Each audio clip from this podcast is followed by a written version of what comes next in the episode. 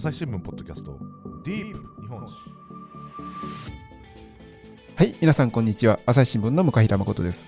本日も大阪の収録室から2022年12月1日配信の平等院報道、鉄の金雲金メッキ、極楽浄土の再現にこだわりかなど、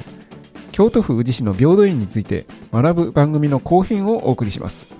日本人なら誰もが知る歴史的建造物で、10円玉や1万円札にも描かれ、教科書にも登場するおなじみの存在です。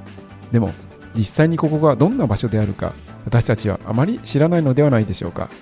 平等院は報道だけではありません。そこには数々の知られざる貴重な文化財が守り継がれています。今回も地元である京都府宇治支局の小西義明記者に引き続きお話を伺ってまいりましょう。それでは続きをどうぞ。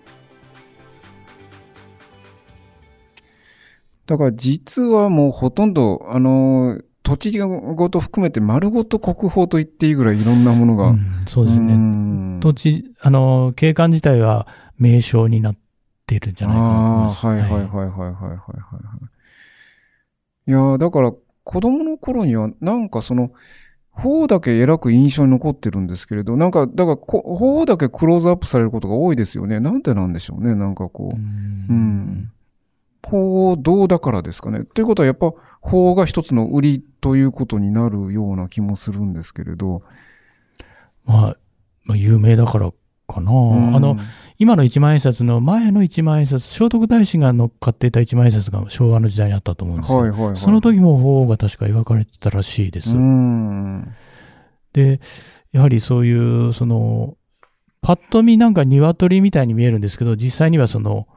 あの、中国の想像像のキリンのはいはい。首みたいなものらしいんですけどね。うん。そういう想像上の鳥で、こう、やっぱりおめでたいということで、報道に行くとその現物が見れるんですけど、実際には今はもう外れてしまってるんですけども、こう毛が、髪の毛のようにこう毛がいっぱい、こへう、ーあの、つけられていたそうです。うん。それは割と近年までですか？それともその創建当時そういう記録あ、創建当時そうであるということが、その、えー調査で分かっているということですね。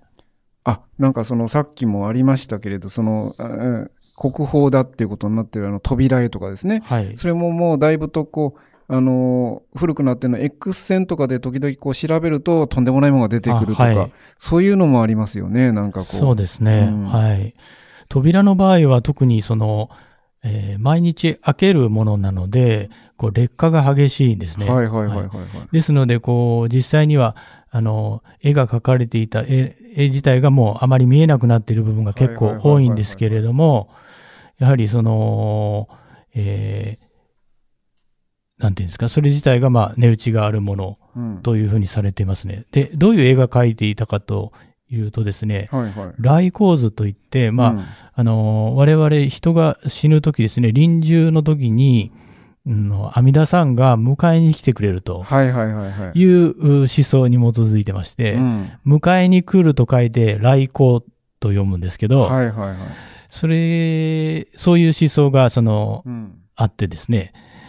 それをこう、まあ、ちゃんと仏さんが迎えに来て浄土に行けると、うんあの、成仏できるという、そういう思想、それがこう、平等院の扉の内側に書いてありまして、はいはいはい。それが9ランクあるといううことになってましえて、えで、上本とか中本、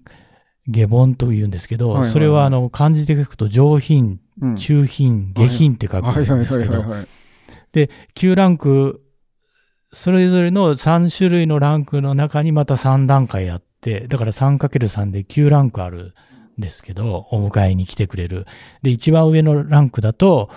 仏様以外にこういっぱいこう、ああの、菩薩さんが来て、はいはい。すごいピカーッと光を放おーって、こう迎えに来てくれるみたいな。はいはいはいはい。いうので、それがだんだん多分減っていくんだと思うんですけど。全然平等じゃないですね。いや、でもね、そこで申し上げたいのは、はいはい。その、例えば、まあ、あの、生前の行いがあまり良くない、徳が積んでない人であれでも、はいはいはい。9番目であってもちゃんと迎えに来てくれると。なるほど。はい。ほうほうほうそういう意味で、その、あの、すべての人が救済されるというのが、むしろ、あの、ポイントだと思うんですよね。ああ、お金持ちが上なって、そういう意味じゃないんですね。そうですね。んはい。その、まあ、多分おそ、あの、え信仰の度合いとか、だと思うんですけどはいはいはいはいですので、あのーランクはあるんですけれども、ちゃんと、あの、9番目でもちゃんとそう、あの往生できるという、浄土に行けるというのが、この浄土思想の特徴じゃないかなというふうに思います。それでなんかあの、さっきちらっと出ましたけど、その、平等というのはなんか私子供の頃、あの社会見学で言った時に、左右対称だから平等って、えーいうふうに習ったんですけど、そうじゃなくて、今、あの、小西さんおっしゃったお話だと、あくまで主情を救うという意味での平等どっちが正しいんですかね？あの、左右対称はその建物の建て方なんですけど、それは、あの、えーなんていうんですか？それ自体が、こう、報道の、あの、翼を広げた鳥のように見えるということで、報道の呼び名の由来にはなったらしいんですけど、平等はやはりその、えー万人が等しく救済されると仏によってという、はいあの、当時の平安貴族の具体的に言うと、よあの、寄り道の思想から来ているものなので、その、平等に、あの、仏に救われるという、そこから平等院というのは来てるそうです。じゃあ、あくまで、あの、なんかイメージ的に言うと、なんかこう、えー寄り道のなんかこう、うん、個人的ななんかこう、えー宗教みたいなイメージがありますけれど、あの、一般にも解放されていたということですか？そういうわけではなくて、建前の話ですか？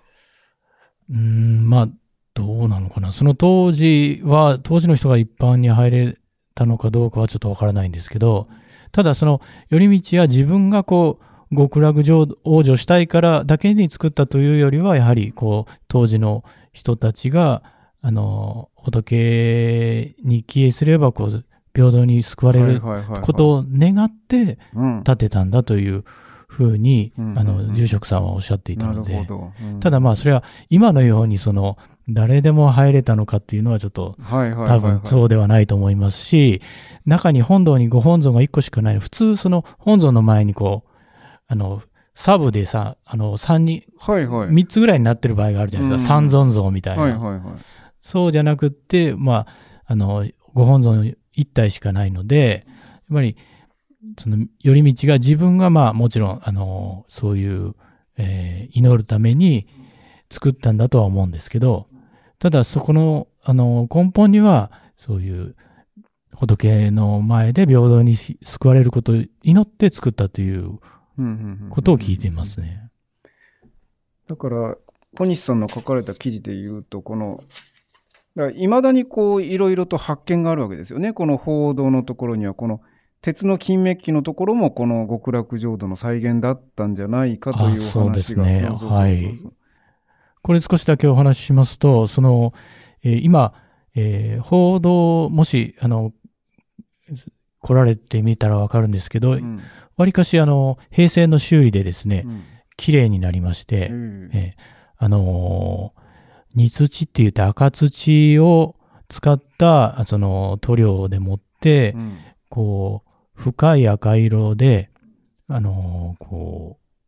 う、修繕されていまして、割と綺麗に見えるんですけど、うん。その中側という、内側ですね、内側はやはりうん。まあ、その、えー当時の、創建当時の極彩色っていうのはまあ、剥落していまして、まあ、あの、こう、内側自体はそんなに金ピカじゃないんですけど、はいはいはい。この住職の、上住職が2年前に、その、えーこう、修理の時の足場に上がってですね、うん。それで、こう、この、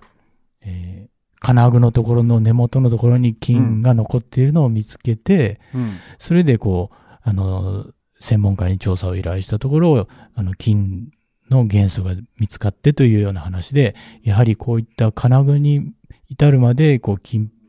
こう、なんていうんですか、国際式であったんだろうということが、まあ、分かったという話ですね。つまり、仏様の周りに、まあ、金具に至るまで注意して作られていたという。これ鉄なので、まあ、すぐにこう、錆びるっていうのは当時の人たちも分かっていたわけですから、はいはいはいはい。それが、あのー錆びて、こう、こう、なんていうんですか、この極彩色をこう乱すことがないように、こう、滅起していたんではないかという話です。だからあの、金っていうとなんかちょっと成金でや、えーいうのが現代人からするとイメージがありますけど、そうではなくて、この金が錆びないイコール不滅とか、そういう感じからこう極楽の方につながっていく、そういうイメージなんでしょうか？まあ、おそらくそうだと思いますね。うんあと、まあ、ひ光り輝くっていうようなこともありますし。うんそ、のご本尊自体、本尊自体も、まあ、金に、金色になっていますし、うんそれから、その本尊の上に、天外といってですね、まあ、ベッドの上から吊り下げる天井みたいな、はいはいはいはい。そこにもそういうあの金が施されていたり、あるいはその非常にそこも豪華な作りになっているので、もしその報道に、あのちょっと追加料金がいるんですけど、あの報道の中に入るあのツアーがありますのへで、ーそれはその日行って申し込めば入れますので、その時には、その報道の仏様を見るだけじゃなくて、その仏様の上のですね、うん。あの、蓋ですね、天外っていう、うん。あの、天井から吊り下がっている蓋がありますので、蓋というはいはい。か飾りが、うん。それもぜひ見ていただければと思います。そこが、その、荘厳っていうんですけど、その、えー仏のいる世界を、こう、きら、きらびやかにする、そう、装飾具の一つ。でしてはいはいはいそれ自体が、こう、非常に立派なものなんですね。うん。で、それはその博物館に行っていただきますと、それが、それのアップの模型みたいなものもありますので、えいかにこう、あの、豪華なものかっていうのがわかると思うんですけど、貝殻を、あの、はめ込んで、それをこう、削ったような螺鈿っていう、呼ばれる技法が使われていたりとか、そういう立派なもの。で、その天外という呼ばれるその荘厳具自体も国宝になっています。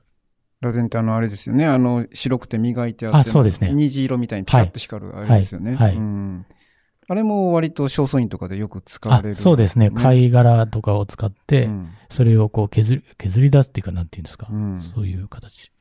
まあ、そんなんで、まあ、いろいろとこう、あの、あの世のイメージっていうのが当時の人にしてもなかなか描きにくかったでしょうけど、それをなんとか形にしようとしたっていうところが一つ、あの、人々がどういった形であの世を思い描いて、死生観っていうのを持ってたかとか、そういう見立てもできますよね。なんかこう、平等院とは何ぞやということを考えたときに。そうですね。うんその、よく住職がゴング浄土という言葉を使われるんですけど、はいはい。その浄土をこう、喜び求めるというか追い求める、そういう当時のその思想で、その、えーまあ、死後に、こう、な自分が亡くなった後に、こう、死んだ後に、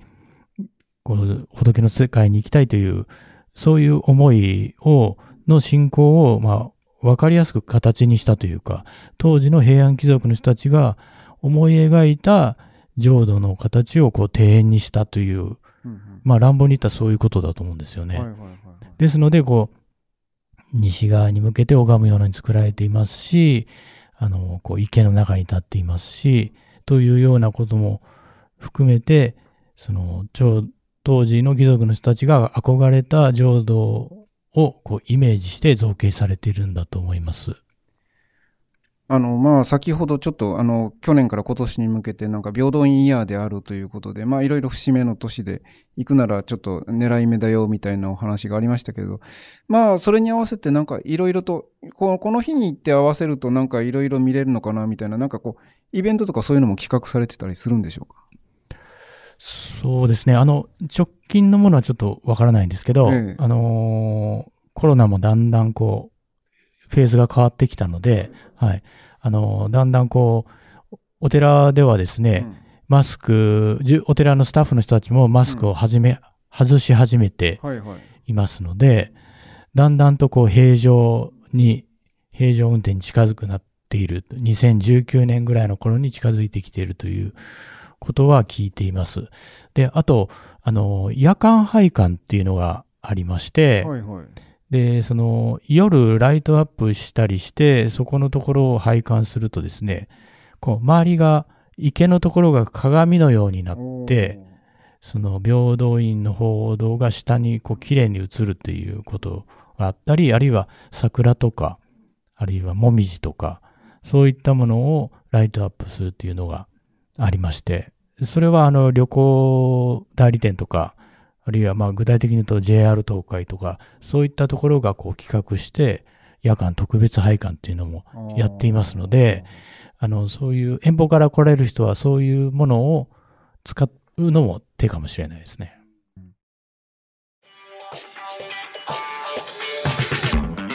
ディープ日本史私は朝日新聞歩きき。人工音声が伝える速報ニュースのポッドキャストです通勤中でもお料理中でも運動中でも趣味の作業中でも何かしながら最新のニュースをフォローできます。あなたの知りたいニュースどこででも朝日新聞歩ききたった数分で今日のニュースをまとめ聞き。小西さんは、あの、平等院、シーズンで言うと、いつが一番おすすめですか？そうですね。あの、まあ、あれじゃないですか。春。ああ、これからの季節。はいはいうん。あのいろいろと平等院は、あの、花も楽しめるものがあるんですけど、ええ藤棚が、あの、はいはい。ありまして、ええーそれがわりかし有名でしてですね。えうんで、樹齢300年ぐらいの藤が植わっていまして、はいはい藤っていうのはまさに藤原氏の門、門なんですね。ですので、その、平等といえば藤ということで、それがちょうどゴールデンウィーク、4月の下旬からゴールデンウィーク中ぐらいが一番見頃にななります。うん。はいはい。ですので、そういう時をめがけて来られるえー人がすごく多いですね。あと、7月になるとですね、ハスですね。うん。はい。あ、のー、まあ、ハスは仏教の、うんまあ、シンボルのそうですね、うんハス。はい。で、その、平等院バスという、平等院の、あの、ハスがありまして、え、固有種なんですそうなんです。それも、あの、もし7月に行かれる人はぜひ見見ることができます。うんで、どういうのかと言いますと、その、平等院が先ほど池の中に立っていると申し上げたんですけど、その池を発掘したんですね、1999年に。そうすると、その池の下の江戸時代の地層から、その植物の種が見つかったらしくて、はいはいはい。それをなんとか育てたところ、そのハスが咲いたということで、それをその、えー古代由来のハスであるということで、平等院バスという、平等院ハスと名付けて、はいはいはいはい。それで、あの、毎回開花させているんです。あで、あの、ただ単に、まあ、そういう、まあ、古代ハス由来であるということもそうなんですけど、その、まあ、純白のハスなんですけあ。ど、うん白白レンゲという言い方をするそうですけども、その純白なんですけど、そのつぼみの状態の時には先、先が少し赤いんですね。えで、その似たような、あの、花びらが平等院の壁画にも書かれているんです。うんですので、まあ、住職がおっしゃるには、もしかしたら、道長もこういったハスを見ていたかもしれない、うん。そういうあの古代由来のハスと言えるということをおっしゃっていますので、まあ、そういったことも、あの、少しこう、あの、ホームページでもいいですし、まあ、当時、と、そこのお寺の人なんかに聞いてもいいですし、そういうふうに見ていただくとう、ん。こう、なんていうんですか、歴史をこう感じることができるかなと思いますうね。んだからそのうん昔の、まあ昔、むあの、今はもう終わっちゃったけれど、昔はこうだったよなんじゃなくて、まあ言った当時のリアルがそのまま今に至るまで伝えられてて、そのまま現在もあるっていうのがやっぱ平等院の凄さっていうことですかね、やっぱり。そうですね。そういうことを感じる手がかりがいくつもあるっていうことがあるので、それが、あれ、そういうのがあるので何度も訪れたくなるんじゃないかなと思うんですね。うんまあ、例えばこう、あの建物がすごいとか大きいとかっていうことであると、まあ一回見ればそれで、まあ満足するというところもあると思うんですけど、はいはいはいはい。報道も外から見るのは、まあ一回見ればそれでいいのかもしれないですけど、先ほど申し上げたような中にいろいろな、あの、国宝が詰まっているですとか、まあ細かいことで言うと、さっき申し上げたハスの種の古代バス由来であるというような、古代のハス由来であるというようなことなんかを考えると、いくつもそういう見どころがあるかなと思います。あとは、あの、冬の平等院っていうのも結構珍しくてですね、えあの、京都、京都市内は結構雪が降るんですえけど、その南に接している宇治市っていうのは、まあ、ほとんど雪が積もらないんですけど、この冬とその前の去年、あの、に2022年の冬は雪がちょっと積雪しま、え雪が積もりまして、はいはそうすると平等院の、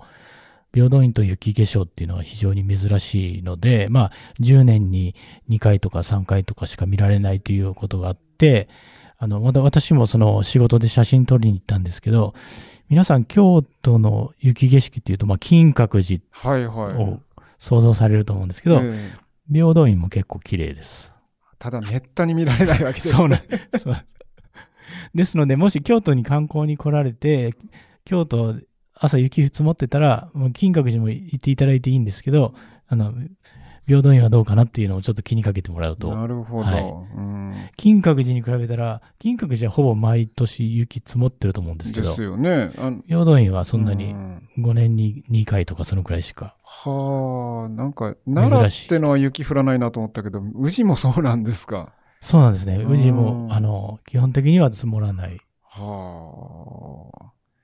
まあそういうのもあって、当時、行楽地というか、こう、なんか、別荘地だったたんんでですすよかねね、貴族のね。うんはい。割と暮らしやすい感じだったんですかね、なんかこう。だと思いますよ。うんは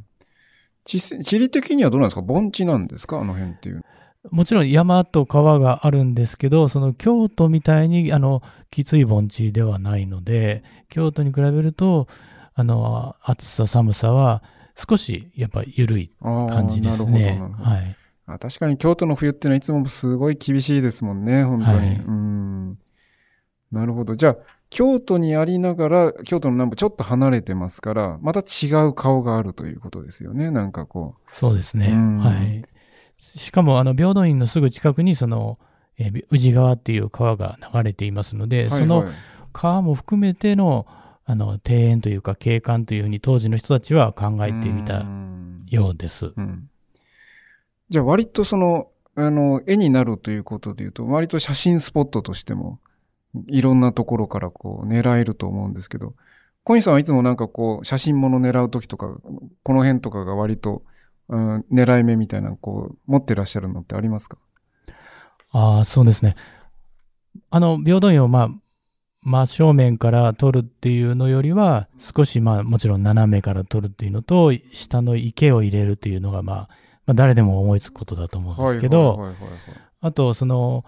えー報道にこう、見学に行く橋みたいなものがうん。あって、うんそこから撮るとかですねう。んうんあと、その、法を撮るには、うん。うんあの、平等院の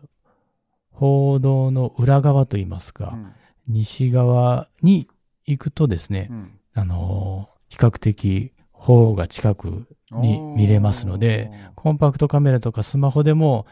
もし法を撮りたいという場合は、池の対岸の方からではなく、うん。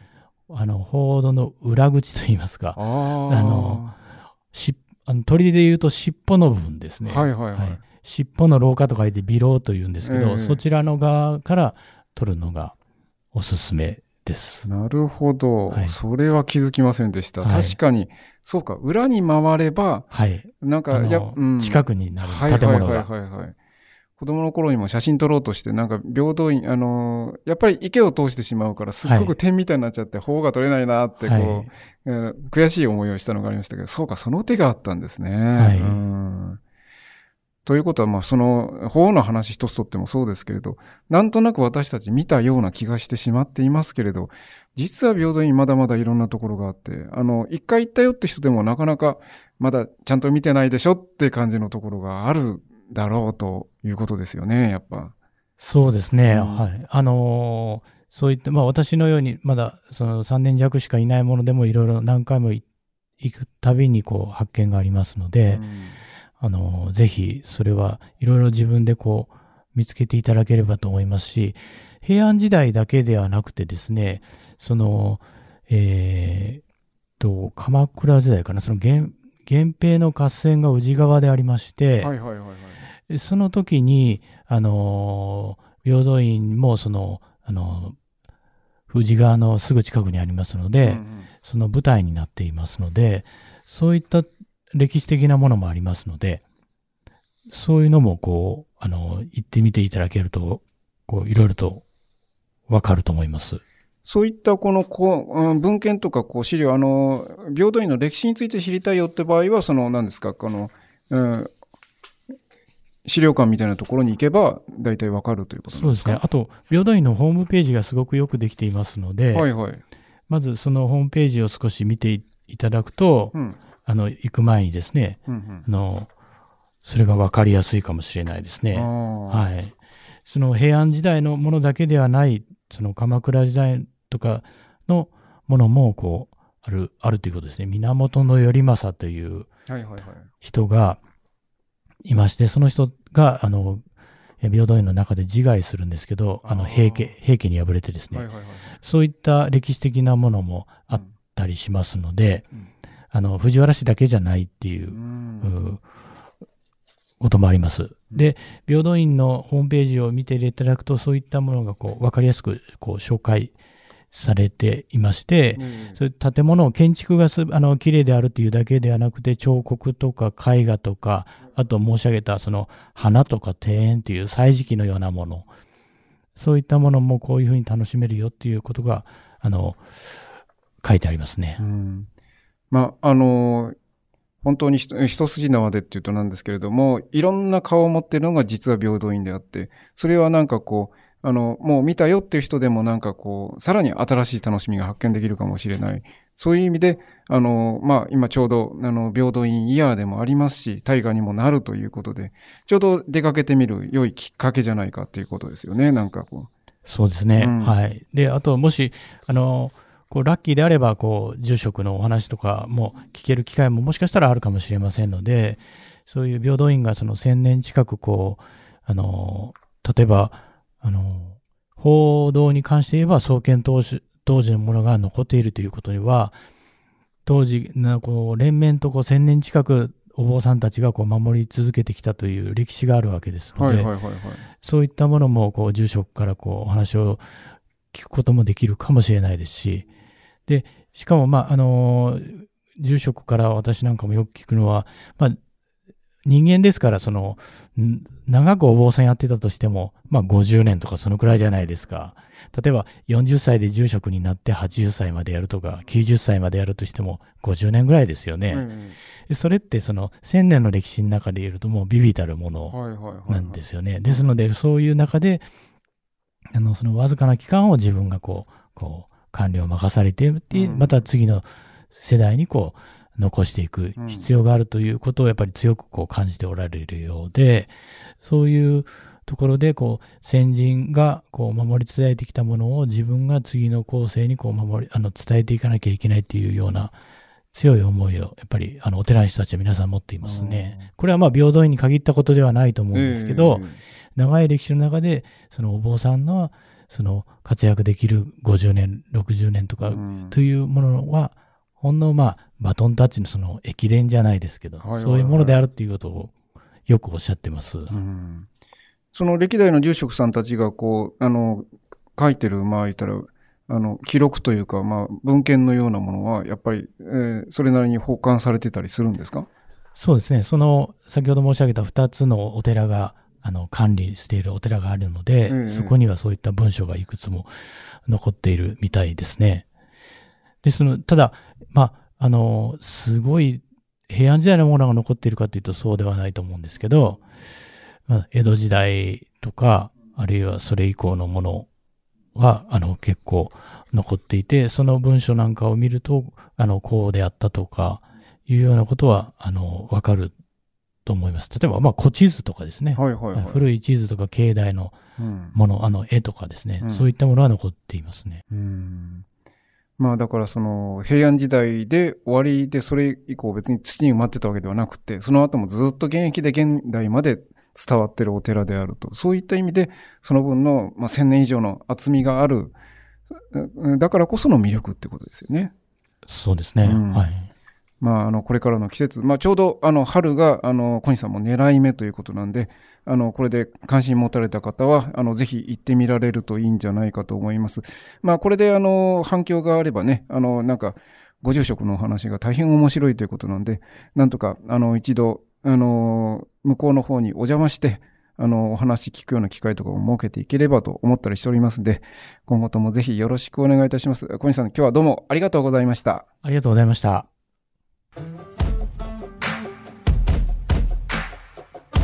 朝日新聞ポッドキャストディープ日本史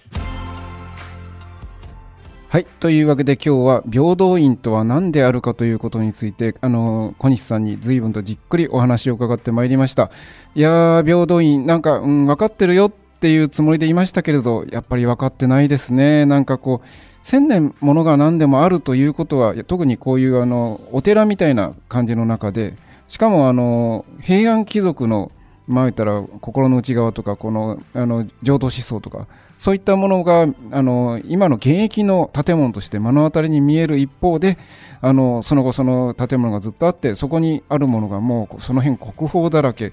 いろんなものを実は見落としててあのもう一回行ってみると全然違うものが見えてくるかもしれない。そういった意味でねあのぜひ皆さんもこれからの季節ちょうどあの良いシーズンだということで平等院行ってみられるといいんじゃないかと思います。私もね、あの、またぜひ行ってみたいと思っております。えっ、と、小西さん、じゃあ、あの、読者の方にですね、あの、これからの、まあ、お知らせ、あの、なんか、あの、お伝えしたいこととか宣伝ありましたら、あの、お願いできますでしょうか？はい。あの、平等院につきましては、ホームページが非常によくできていますので、うんあの、春からの、あの、藤の開花状況ですね、花が、藤の花が、いつ頃開花するかとか、そういうのをホームページ見ていただきますと、うん。あの、わかりますので、ぜひ、あの見ていただければと思いますし、ん平等院だけではなくって、他にも、あの、宇治にはお寺がありますし、うん。あの京都市とかあるいは奈良市に、あの足を運ばれたその真ん中にありますので、ぜはいはいひ宇治にも立ち寄っていただければと思います。どっちに行くにもおそ得うですな距離ということですね。はい、どうもありがとうございました。最後まで聞いてくださりありがとうございました。今後も番組を続けるため、ぜひお力添えください。ご使用のアプリから番組のフォロー、レビューをお願いします。また、ご意見やご質問も募集しています。お便りフォームやツイートでお寄せください。朝日新聞ポッドキャスト、朝日新聞の向平誠がお送りしました。それではまた次回、お会いしましょう。